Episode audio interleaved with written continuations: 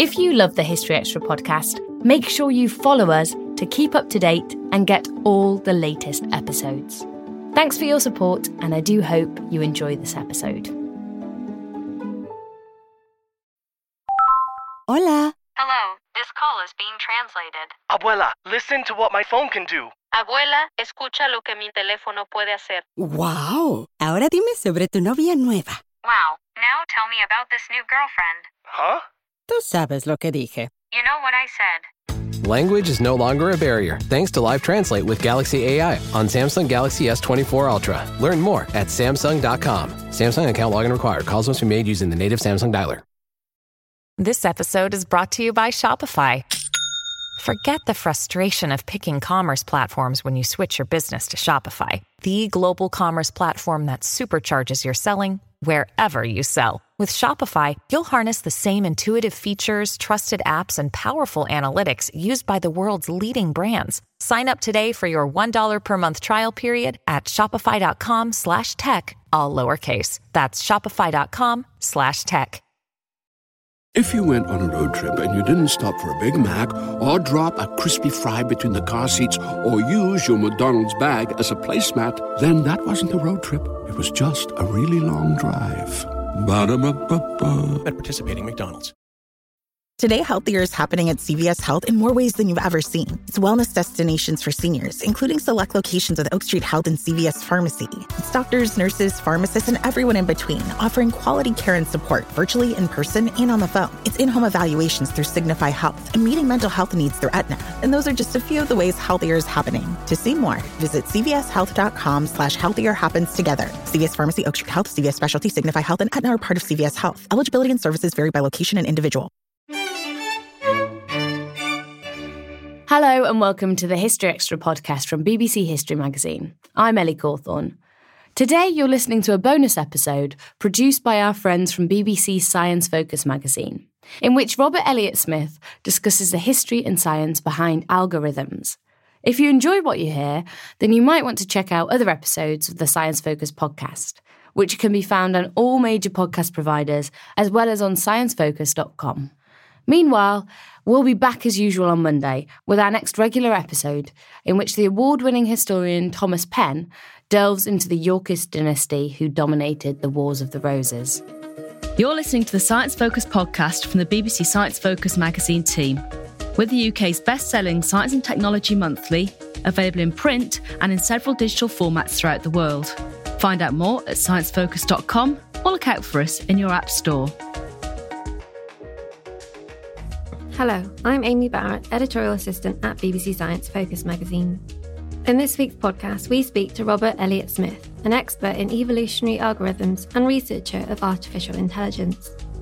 His latest book, Rage Inside the Machine, explores how the harmful effects of bigotry, greed, segregation, and mass coercion are finding their way into the AI that runs our lives without us even realizing it. He speaks to online editor Alexander McNamara about how powerful algorithms have been manipulated to divide people, why algorithmic bias has a dark history in the field of eugenics, and what we can do to fight back against the insidious influences of social media. Hi, uh, Rob Smith. I uh, have worked in artificial intelligence for 30 years. Uh, most recently, I've written a book called Rage Inside the Machine The Prejudice of Algorithms and How to Stop the Internet Making Bigots of Us All. Uh, I'm also a senior research fellow of computer science at University College London, and I uh, am CTO for a technology company called BOXARR. So, is it safe to say that you're, you know, quite an authority when it comes to things such as artificial intelligence and computer science in general? I like to think so.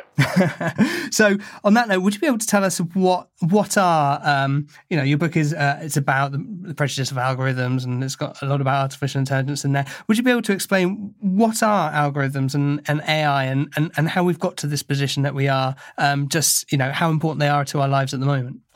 Uh, algorithms are uh, well stated uh, procedures, usually in computers today. It's interesting that the word comes from the name of a Arab uh, mathematician whose work was popularized in Europe by Fibonacci, and then uh, the word was uh, people used the procedures, mathematical procedures in that book, were known as algorithmists, and from from this Arab name, a, a, a, kind of Latinization of that name, and then Geoffrey Chaucer uh, anglicized it into algorithm. So that's where it comes from. It means a well stated procedure. And uh, what is AI? Uh, I would say AI is algorithms that we happen to label as being something like human intelligence, but uh, usually they aren't a lot like human intelligence. There's very few algorithms that in any way even try to be like human intelligence, except in very vaguely metaphorical ways. And I actually prefer a term introduced by the science fiction author Neal Stephenson, which is pseudo intelligence, which I think makes it a little clearer that what uh, what algorithms are doing today is really something that's a, a sort of imitation of human intelligence. And where are algorithms today? Well, they're everywhere in our lives. They uh, are the things that pick out what news you get in your Facebook or Twitter feed. They are the things that pick out what uh, matches are suggested to you on Tinder. Uh, they are the things that determine what jobs are assigned to uh, Deliveroo or Uber drivers, and many other people's minute by minute work is assigned by algorithms. And they're even in things like criminal justice now because uh, there are algorithms that are suggesting areas that police should patrol and suggesting to judges whether they should give parole sentences to uh, to individuals who are who are uh, seeking parole. So uh, effectively, algorithms are literally everywhere in our lives today. So that sounds to me like they're uh, in the modern day. It's very much anything that's in a sort of digital world. Has have algorithms sort of ruled our not ruled, but been a significant part of our life? Um, maybe one day, who knows? um, up up until now, was there a point in in history where suddenly they've taken on a much more prominent position?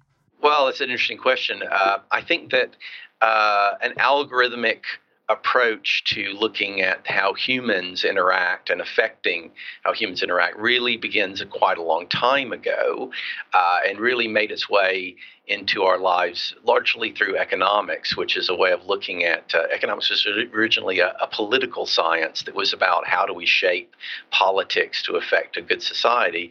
And in time, it's become uh, uh, a way of uh, a sort of quantified social science of hu- human beings. And it's existed that way for quite a long time. I'd say the entry point is through quantitative social science and then ultimately economics. But recently, I'd say over the past 30 years, the years that I've been in AI, uh, it's become a part of our life's infrastructure, the way uh, electricity and water and roads are, through the fact that most of us are involved with an algorithm most of our day. Uh, we're working online, doing online searches, looking at our Facebook feeds, uh, uh, lo- looking at where to go to dinner, or looking at uh, what job we might do next.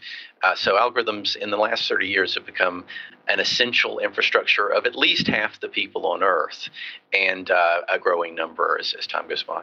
And I guess we don't really see these algorithms happening, but they are everywhere. Yeah, and, and one thing I think that's really necessary is for people to realize that they are there. That uh, that uh, you know the the first area that I think people need to realize is the information that's curated to them, that's delivered through searches and through news feeds, is uh, mediated and arranged by by algorithms, and those algorithms are, of course, using your personal data, the data of your of who your friends are, uh, and lots of other factors to accomplish commercial and power-seeking aims. And and we're constantly uh, your Google searches are shaped based on you. You don't get the same Google searches as other people. Your view of the news is shaped to you. You don't get the same news as other people, and ultimately the the commercial products that are suggested to you probably more constantly than you realize, are are a version of uh, that feed that's directed at you. So th- this feed that's directed at me, obviously, it's it's it knows my data presumably, which is how it can direct it at me. But who who are the people that are creating these algorithms? Well, uh, it's it's a variety of people. Uh, certainly, the people creating them, uh, most of algorithms in our lives, uh, a lot of them come from the big five technology companies: uh, Google, Amazon, uh, Facebook, um, uh, Apple, and uh, I'll get the last one if I thought about it for a moment. That uh, effectively, a lot of the algorithms our lives are suggested by those, but then there are lots and lots of other people in Silicon Valley who are writing those algorithms. Uh, and then there are people who are trying to influence those algorithms, particularly in social media. And we all know about the Cambridge Analytica scandal and the Russian troll farms that are that are trying to to influence things on social media. They're sort of uh, they're sort of people who are playing with the algorithms that exist and the algorithmic reality we live in, they're trying to manipulate. So the algorithms are being written in Silicon Valley. The algorithms are being uh, pushed this way and that by many, many actors all over the place today. So when you when you, you know you mentioned what happened with the the troll farms, is there a problem with our algorithms in the fact that you know nefarious people can change them so that manipulate the, what we're seeing in our feeds and everything? Well, uh, the, the, the thing that I want people to, to realize more than anything else is that algorithms, while uh, massive and complex and manipulating extremely large amounts of data and, and somewhat intractable to human beings, are actually terribly simple minded in many ways. Algorithms uh, basically have a very statistical and quantitative view of, of humanity. And because of that, they can be uh, manipulated. Effectively, I think uh, you know, if, if you watch the Netflix documentary The Great Hack, uh, which is very good, by the way, and everybody should watch, and I do mean everybody should watch it. If you watch that, it's it's a wonderful expose of, of what happened during the Brexit referendum uh, and during uh, the election of Donald Trump uh, through uh, Cambridge Analytica's attempt to manipulate people. Now, the one impression that can be left from the Great Hack that I think is um, something people should uh, be wary of is the impression that they had uh, psychometric models and big data analysis and AI that was so powerful that it made people putty in their hands. That's really not true. Algorithms are really very simple-minded in their understanding of people, and most people know this because they uh, they get recommendations of books on Amazon, and they know that those recommendations are a big crap, really. But here's the thing: because we've ceded our social lives and our, our, our news feeds to algorithms that we don't really understand, that has created a situation where people who do understand those algorithms can come in and basically segregate us right? Effectively, what Cambridge Analytica did is they basically used a form of informational segregation. They basically were able to say, okay, here are ways we can split up the social network based on simplifying features of people, uh, where they live, their age, their gender, uh, small political beliefs they have. And we can separate those people. And if we separate them finely enough, we can effectively do a sort of informational gerrymandering. That's what they were really doing. What they were doing is delivering information to small groups in such a way that they split votes in places, that they were able to split off votes such that they got the political uh, uh outcome they wanted. So they were t- simultaneously manipulating uh, this highly simplified curator of our news and the fact that we have uh, electoral systems that do things like in America, the Electoral College, in this country, first past the post, so that those algorithms of how we select our elected officials coupled with this informational algorithm could be uh, could be manipulated to divide people. And that's really what's going on. And, and the thing people need to realize going back to it again is algorithms are really simple minded people who are able to to see that simple mindedness can exploit it. Um, and and also uh, something that you, my title of my book suggests is that simple mindedness can be expected to divide people along um, traditionally prejudiced lines because effectively when you simplify people down to simple features unsurprisingly you're going to have divisions uh, based on things like color of skin or, or a religious checkbox or gender. And so that that simple those simple algorithms are you know they, because they're so simple in the sense of what they can do that's causing a, a, a bigger problem with just you know people and and how people see things. Absolutely. And and and, and the thing is, is that uh, I, I being a guy who's worked in artificial intelligence my entire adult life, uh, I think it's great. I think there's great things that uh, I should use the term pseudo intelligence myself. There are great things pseudo intelligence can do. However, uh, when it's vaunted in the public media as basically saying that it's smart or smarter than people, that's enforcing a view of people that's highly simplified, you know, and a view of thinking that's highly simplified. And when we vaunt that, we make ourselves vulnerable. So, really, what I want about is people's intelligence is a highly complex phenomena.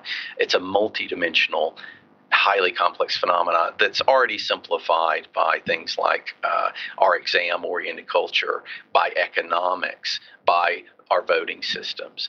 When we then add to that the fact that algorithms are delivering a huge part of the infrastructure of our lives, and those algorithms are explicitly based on these historical, simplified ways of looking at people, then we've amped up the uh, the level of a possible simple-minded division of people. And in my mind, I believe it's one of the reasons that we see the polarized and divided world that we see today. Is that does that mean that there's an inherent problem with algorithms, which is the fact that they are essentially they from the very outset they're created to not not not be dumb. They're very clever things, but uh, just to minimize things in in a way that has damaging effects for us as people. Well, algorithms uh, are are geared to take complicated stuff, simplify it, and generalize about it, right?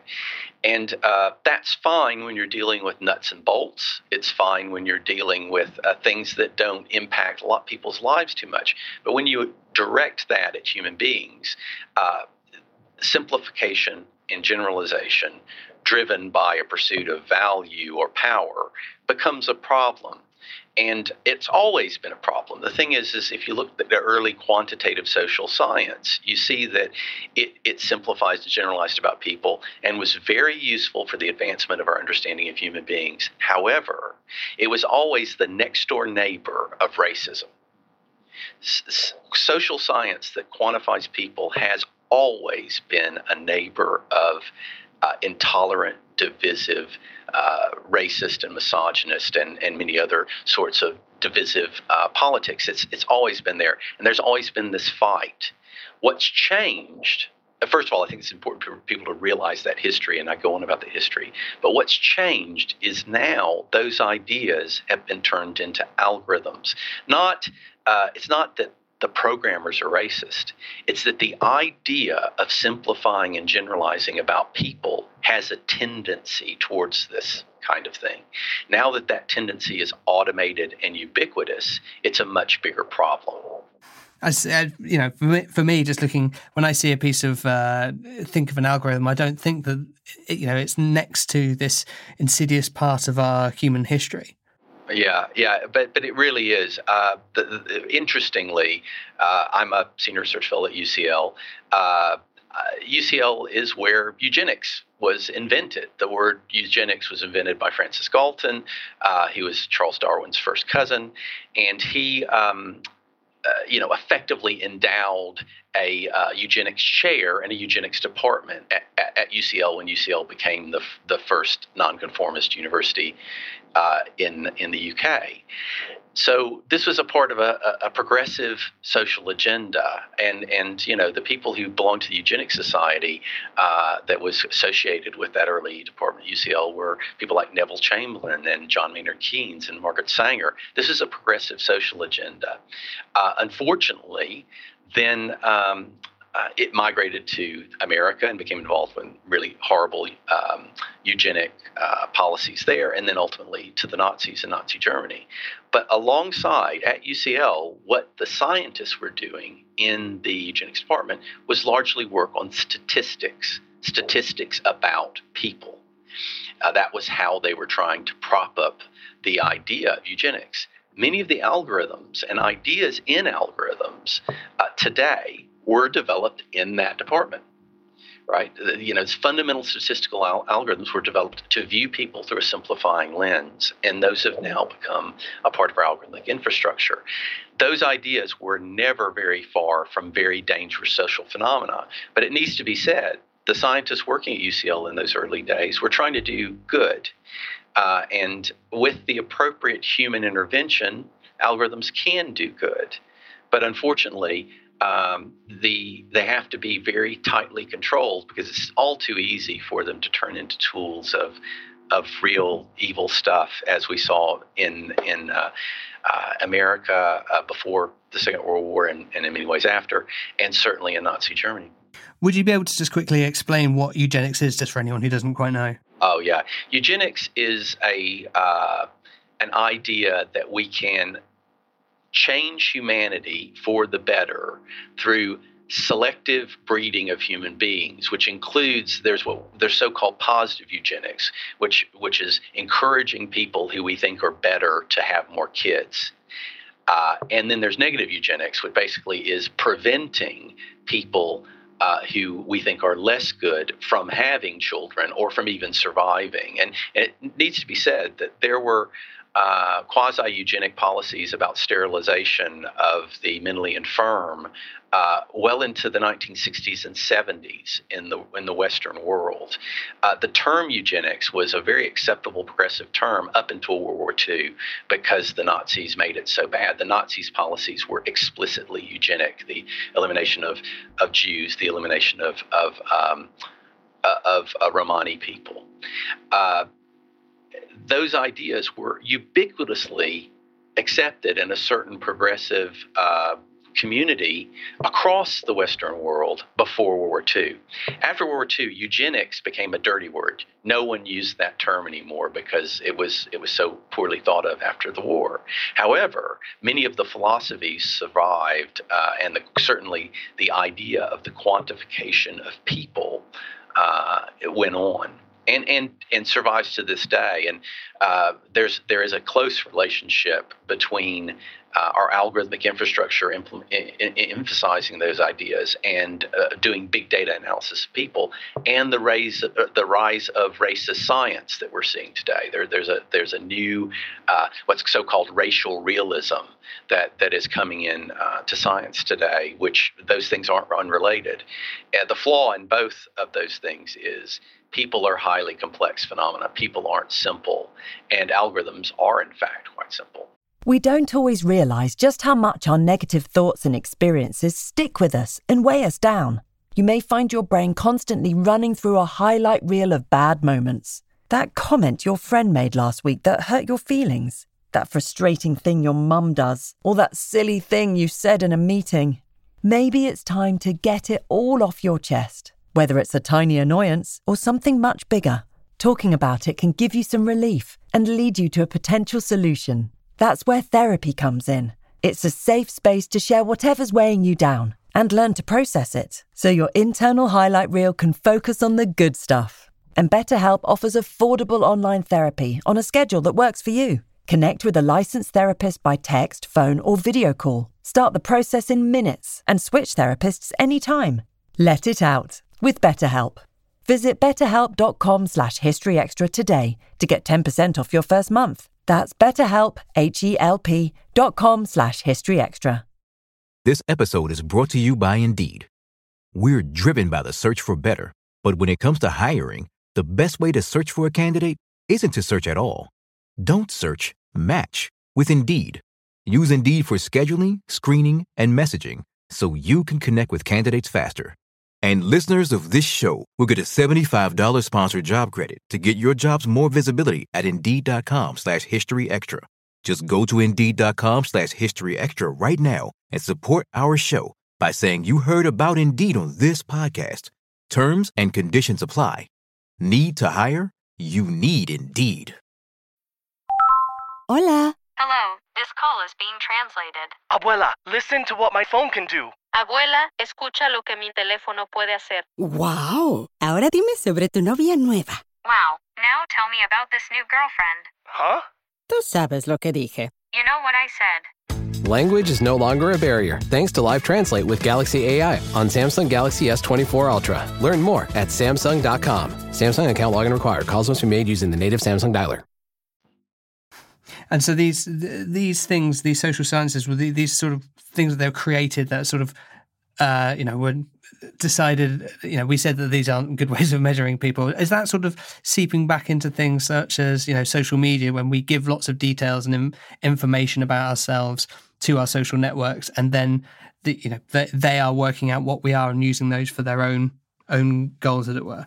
Absolutely, and and you see lots of instances of this um, sort of thing going on. It, it's sort of inevitable when you when you simplify people and generalize about them that you will come out with results that are offensive, and you see some of those online. Uh, the unprofessional hair controversy at Google, where uh, a few years ago someone discovered that if you typed unprofessional hair into a Google image search, you got pictures of black women, exclusively black women. So why? You know, the, the you know people have asked the question, why? Why did that happen? Uh, I believe the reason is that um, the shape uh, uh, image recognition algorithms uh, are based on very simple things. They're based on things like color, size, and shape, effectively, implemented through a lot of statistics and a lot of mathematical functions. Well, think about color, size, and shape of human hair. And I think anyone will realize that the natural color, size, and shape of hair is particularly recognizable for certain groups of people, particularly black women. Not for black men so much, given modern hairstyles. But for black women, large, voluminous, curly hair is very commonplace. And therefore, the algorithm was able to find that and focus on it. And it got tied to the idea of unprofessional because there were probably some sites out there that had some pictures of unprofessional hair, and those were the most recognizable pictures for the algorithm to pick up on. That's the reason. So, what you see in that controversy is this idea of simplification and generalization about people connecting to these things that we think of as racism. And if you think about it, it's like this uh, What is racism except tying a simple visual feature of a person to a complex and meaningful human concept like intelligence or worth or professionalism? So, you know, I guess the positive side of that is this it should why should anybody be asking a question about unprofessional hair. And, and, and, you know, this prompts the whole question of what does it mean for hair to be unprofessional? Yeah. Does that mean so? Does that mean that the, the, the, the algorithm itself was created in a way that could be perceived racist, or it's just a, a you know something it's, that's been overlooked? And this is the thing that I'm really on about. Are there people? Uh, yeah, yeah, let me let me preface this to say: Are there people who uh, are, are is there too too little diversity in the programmer community and therefore uh, bias in that community? Absolutely. Are there people out there trying to manipulate the internet to have uh, effectively racist results on our politics? Absolutely. But the overlooked phenomenon, the ph- phenomena that people really need to see, is that that algorithm was not programmed to be racist. That algorithm was programmed to simplify and generalize about image. That's what it was programmed to do. And that's a useful thing. But when you point it at people, what do you get? You get results like that. That's the, that's the missing element that people really need to understand. Algorithms simplify and generalize. When that's pointed at people, we get uh, phenomena that we think uh, progressive people think are very bad. I, so I can I can see how when an algorithm is pointed at something that has a very sort of human context that it, it can have these results that even though I guess to the algorithm are perfectly correct they're just you know abhorrent to us. Does it have the same effect in things that aren't related to people? So for instance you know i'm thinking just off the top of my head something like a self-driving car. Yeah um, yes, uh, the, the, bottom line is uh, I think now we're seeing the fall of the hype cycle about self driving cars. And I think uh, there was a recent New York Times report that said that uh, the big three auto companies are beginning to admit that self driving cars are further out in the future than in the future than they thought. And the reason is that detecting the unforeseen is really a lot hard harder than people uh, thought it was. Uh, I was talking about this years ago. I think I, I, expected this to come. And the thing about the unforeseen is this: is people, because of the complexity of their lives and the way they behave, occasionally do things you don't expect. If uh, if all the cars on the road were robots controlled by robots, then self-driving cars would be really easy. But the world that that cars drive through is a human world, and therefore it's highly complex. So effectively, we have the same problem. The simplification of these complex human phenomena is harder than we think. And uh, in self driving cars, because the car companies don't want cars ever running people over, that's blocking the progress, progress of, of that technology. And I think it's probably going to block it really quite severely for a very long time. Uh, one of the, the things I say to people is this is, um, you know, if you've got 100 self driving cars on the road, it's very sensible to say, okay, for safety and for efficiency, if they're going largely to the same place anyway, as lots of cars are, just hook them together so that, that, that they're, they're, you know, hooked together physically so they can't cause any uh, additional chaos. Well, then you start thinking, well, just put turn the engine on one in one of them on, and turn the engines in all the others off. Because why run several engines? Because it's less efficient. And then what you have is a train. And and so you start thinking, why are we working so hard on self-driving cars when we have uh, failing train infrastructure? It, it, makes absolutely no sense whatsoever to me. So just on the um on the point of uh, the, the, you know the algorithms and the fact that these these things are happening, what can we do to stop you know it getting any worse now? Uh, there's a lot of things to do. One is uh, there's a profound realization we've got to make about uh, the first thing is understanding, and, I've talked a little bit about trying to understand algorithms better, and it, and you know it's it's it's not that hard to understand. algorithms are are uh, there's a lot of math there, there's a lot of programming there, but the the stuff about simplifying people and about that history, if if, if people just you know learn the history of of how people are simplified mathematically and how close that's been to racism, it becomes really ra- rather obvious. So understanding is the first step.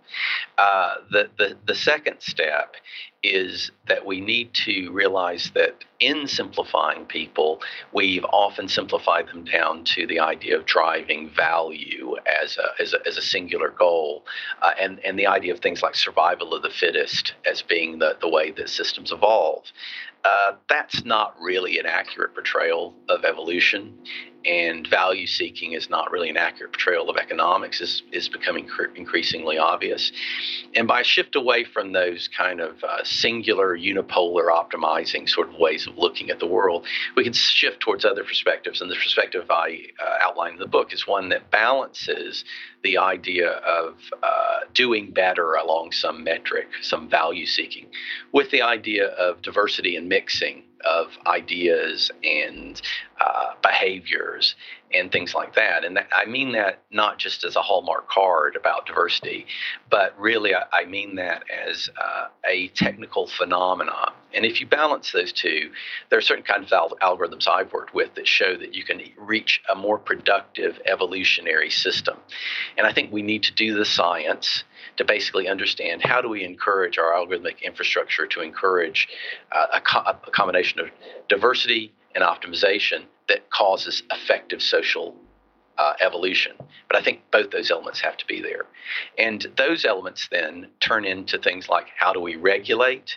What kind of corporate ethics do we have around algorithms? And ultimately, how do we behave as individuals in interacting with algorithms? So if we have that understanding and uh, we begin to understand what algorithms are doing in our society, what should we do as individuals? And I have some suggestions about that too, particularly about uh, how we, as, as social media participants, can change our behavior to, to try to make things a bit better. Hmm. What sort of things should we do then? What, what would be your suggestions there? Well, the, the the thing about preserving diversity, some of our work has basically shown that the dynamics of social media uh, are very particular, and they tend to lead towards polarization. Uh, the, the, the, thing is, is that people like to think that on the internet we're all broadcasters, but we're really not. We're narrowcasters to our connected friend group, really, and those narrowcasting channels combined together across a massive network lead naturally to polarizations, particularly when they're mediated by algorithmic curators. So, in order to overcome the influence of those algorithmic curators, what we need to do is be more human. And there's a few things you can do. One is you can friend more broadly and more tolerantly. I know it's difficult to do that in a very polarized time, but if you've got someone who said one thing that offended you, but you basically think he's an okay guy, unblock that person, refriend that person, because the greater connectivity will make the digital segregation less possible.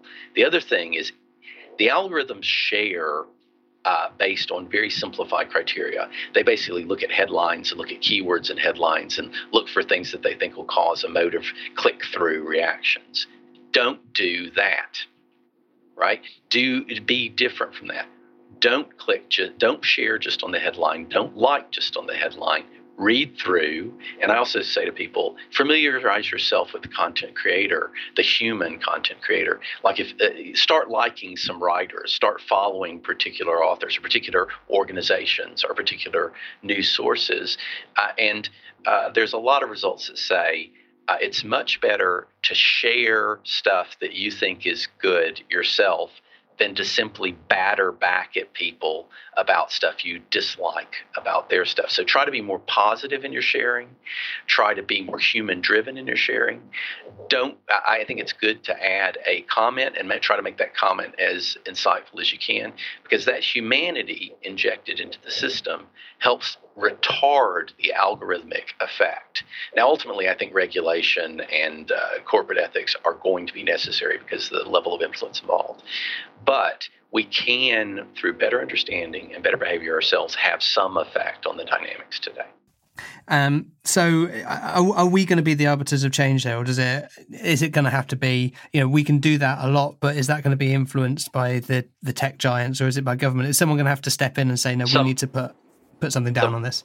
Someone's going to have to step in. Uh, if you look at the evolution of broadcast media, uh, you know, uh, as radio grew up, uh, it was it was rapidly realized that we had to be uh, cautious about fairness and about manipulation in print media and then in broadcast media, and ultimately that's going to have to happen in social media as well. It, it, it's inevitable, um, you know. And in fact, we're going to have to move a little bit backwards because back in the uh, in America we used to have the the fairness doctrine, which was effectively a, a, a, way that broadcasters were licensed was they had to convince the Federal Communications Commission, a bunch of human beings, that they were being fair in their news coverage, that they were not manipulating people or presenting only one side of the news. That docu- doctrine dissolved back during the Reagan administration and has not come back and has been fought against uh, uh, in Congress by one of the two parties, not to get too political about it, since then. And uh, we see the artifacts of that in broadcast media, certainly in America and, and to some extent everywhere. Uh, but in the online media, it's even worse because there is effectively no regulation of any kind and no suggestion of fairness. You add into that the value seeking potential of algorithms that want you to click through because that click through generates a micropayment for somebody, then you have a real problem. And that's where we are today. And I really think that won't be fixed through, um, I, I think our individual grassroots efforts will be good. I think that uh, corporate corporates can try, and I think there are people within corporations who are trying to change things. But ultimately, corporations are have to, to, deliver value for shareholders. That's the algorithm to which they are responding, and they're legally mandated to.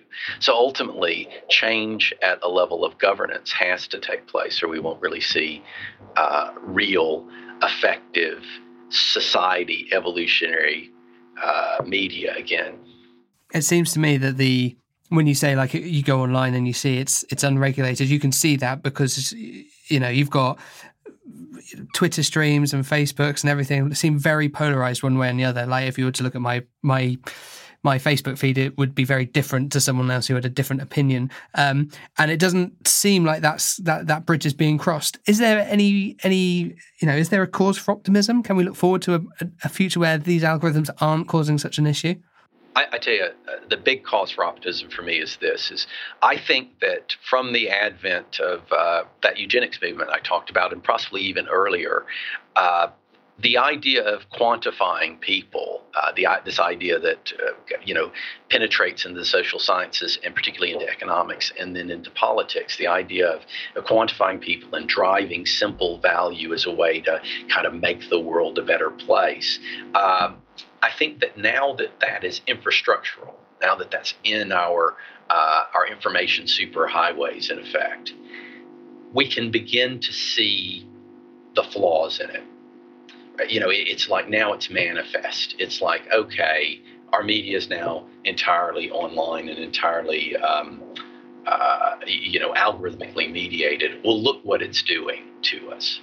You know, we can see that now, and I, I hope through what I'm trying to say in the book is people can realize that uh, people are complex and that the quantification of them, although useful sometimes, always has to be uh, uh, has to be considered in light of a more human perspective.